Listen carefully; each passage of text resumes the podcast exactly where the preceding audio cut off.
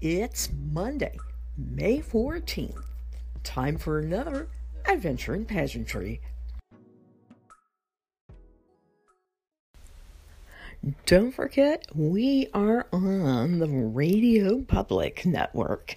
All you have to do is download the app from your favorite app store, whether it be Android, iOS, anything else.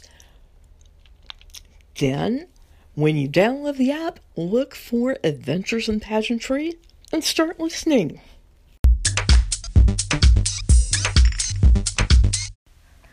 Today's episode is all about authenticity. What is it? And how does it apply to you?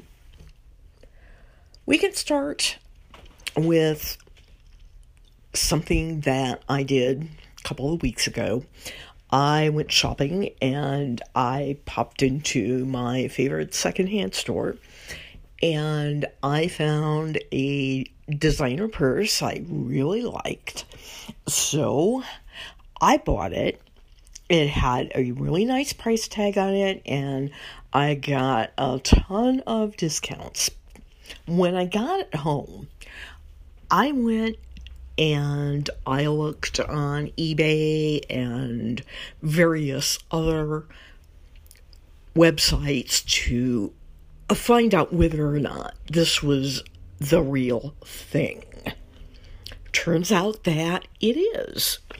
And it's now hanging on my wall in my office. And I still have stuff in it and I carry it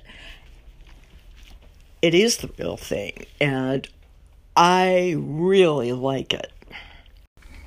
We look for authenticity in the things we buy and the money we use to buy them with. I was recently the victim of identity theft, as a lot of people were. I found out right away that there was a charge on my bank statement to Home Depot, which was not me.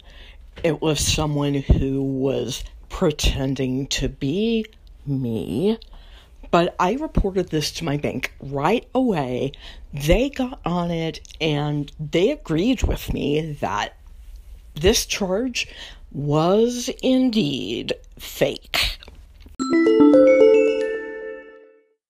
One thing you can take into interview is the concept of authentic self. That means you've done a lot of soul searching and you figured out who you are. When you're looking for your authentic self, think about the serenity prayer. Grant me the serenity to accept the things I cannot change, to courage to change the things I can, and the wisdom to know the difference. What you want to do is to figure out what you can't change, the things you can change, and bring that to the judge's attention, and the wisdom to know the difference that will come along with life. You may find the difference to do something, but then again, you want to make the difference. That's what Miss America is about. It's about making that difference. The Japanese have a word for it, ikigai, which very, very roughly translated means a reason to get up in the morning. The French call it raison d'etre, meaning reason for being. Whatever your reason is, we hope you have a good one for getting up in the morning and getting going with your day.